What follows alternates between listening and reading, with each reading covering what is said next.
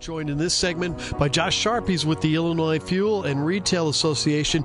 Josh, good morning. And uh, first of all, you know, I'm, i know I'm not uh, speaking directly to your members, but uh, thanks for the great job that you guys have done during this pandemic. I think that it's it's worth noting that uh, I don't know of any outbreaks that have happened at any, uh, you know, you know, fuels, definitely gas stations for one, but also very little at retail. You know, th- this has been a great job done by your members to keep everyone yeah. safe. And, and, convenience stores in general have been. Uh, they haven't skipped line. a beat. No, they, they haven't skipped a beat. They, many of them have not closed one day. You've yeah. been going to one every morning, Chris. That's getting true. your uh, yeah, exactly, getting your yeah. jumbo drink full of what are you drinking there? What is that? Diet Pepsi. Oh, okay, it's Diet Pepsi. Well, he gets one of those big uh, styrofoam cups every morning.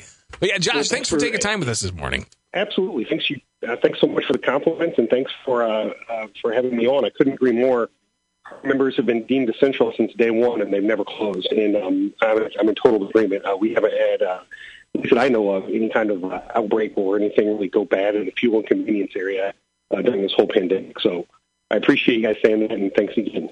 Well, it needs to be noted here, and that which has got to be the frustration about the mask law uh, making you guys be the police for all of this. You know, you you are the people that are going to have to enforce this. You know, with your customers. Uh, what is the mood of your association about that? Well, I think we're extremely disappointed uh, in in the way the rule was crafted because it didn't have to be like this. I think we were very clear in the weeks that led up to the rule uh, with the administration, with other lawmakers I mean, we would go to the podium and stand with you if you guys want to do a mask rule. I mean, and, and, and enforce it. But the enforcement can't be on us because businesses don't wear masks. People don't wear masks, and they should be the ones responsible uh, ultimately if they don't do it. Uh, we don't believe there's anything wrong with that, with that fine or that penalty going to the individual as opposed to business.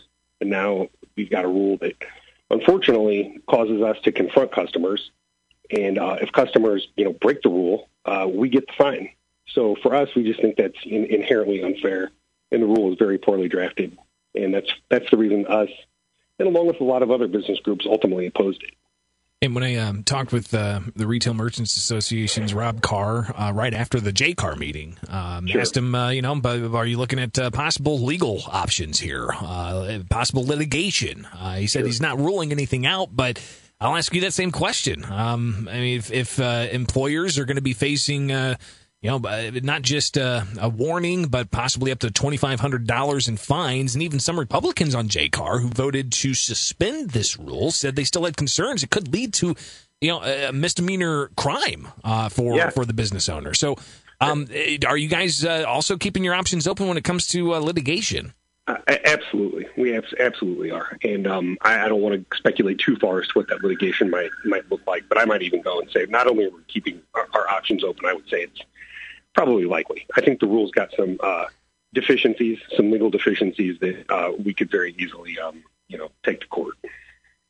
Josh Sharp is with us on News Talk 94.7 and 970 WMAY from the Illinois Retail and Fuel Association. And uh, Josh, you know, when when it comes back to this, what have some of the stories that you've heard from some of your members as far as trying to enforce this? I mean, uh, you know, obviously there's a little bit of teeth in this executive order with the assault charges being felonies, and that yeah. obviously worked by the legislature, and that uh, transfers over into this COVID policing thing. But but what have been what has been some of the feedback from some of the merchants?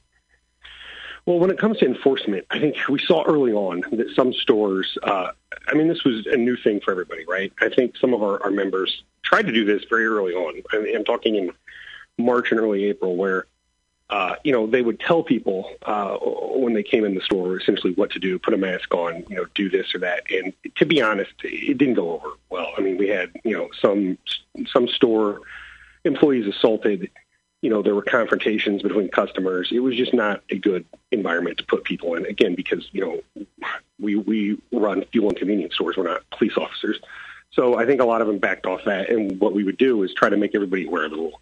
You know, posting signage, putting things at the counter, doing the best we could to make people aware of what they should be doing. But we stopped short of you know confronting them. Unfortunately, the, this law brings that back full circle to. I mean, one of the two things we're supposed to do is is verbally you know confront people about not wearing a mask, and then if they don't comply, we're then supposed to, you know, ask them to leave the premises. Um, again, that's making us into, uh, you know, effectively law enforcement officers that are responsible for enforcing this rule. and it just doesn't lead to good outcomes. We we know what that looks like. We did this in some of this in March and April.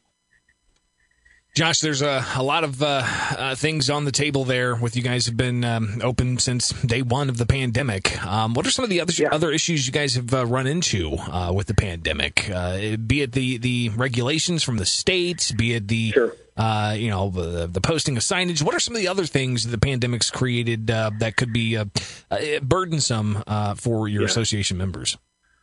Well, I mean, honestly, this one's really the first one that's, you know, I, I think really hit home. I, I do have to say, and, and been, frankly, the most difficult to deal with has been this uh, enforcement of this rule that we're now, uh, that's now been put upon us to, to execute.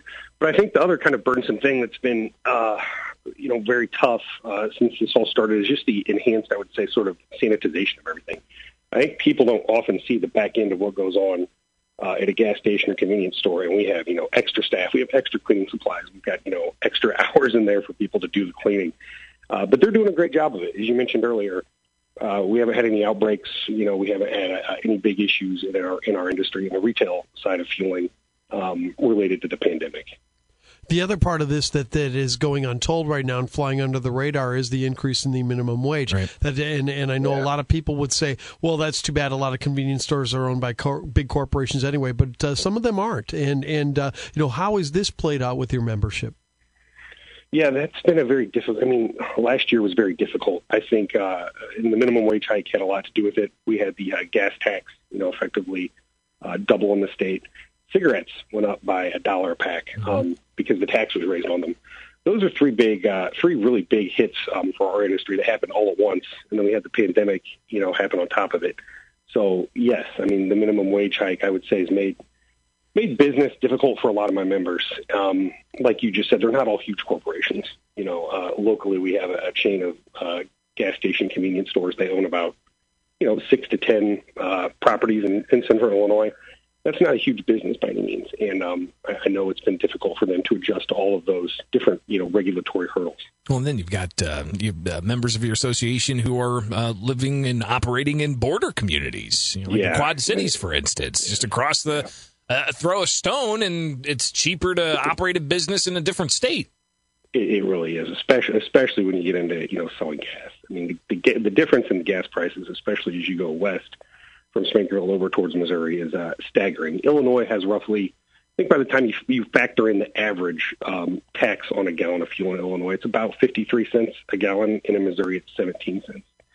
So, I mean, it's almost, you know, triple um, in, in the state of Illinois. Sure. So it, it, it's exceptionally difficult for those border guys to, you know, continue to, to sell gas. Yeah, and then you couple that with Kentucky too. You know, not only is their yep. gas tax lower, but their cigarette tax is lower too. I mean, it's like four bucks a pack compared to eight. Yeah. You know, I mean yeah. that, that that that's a surrounded blow too. Yeah, exactly. Yeah, for sure. Really yeah. yeah. I always try to remind legislators, you know, Illinois is not not an island. You know, we have we have these other states around us, and, and frankly, a lot of Illinois' population lives near the border. So, you know, it's very easy for people to go elsewhere and get competitive prices.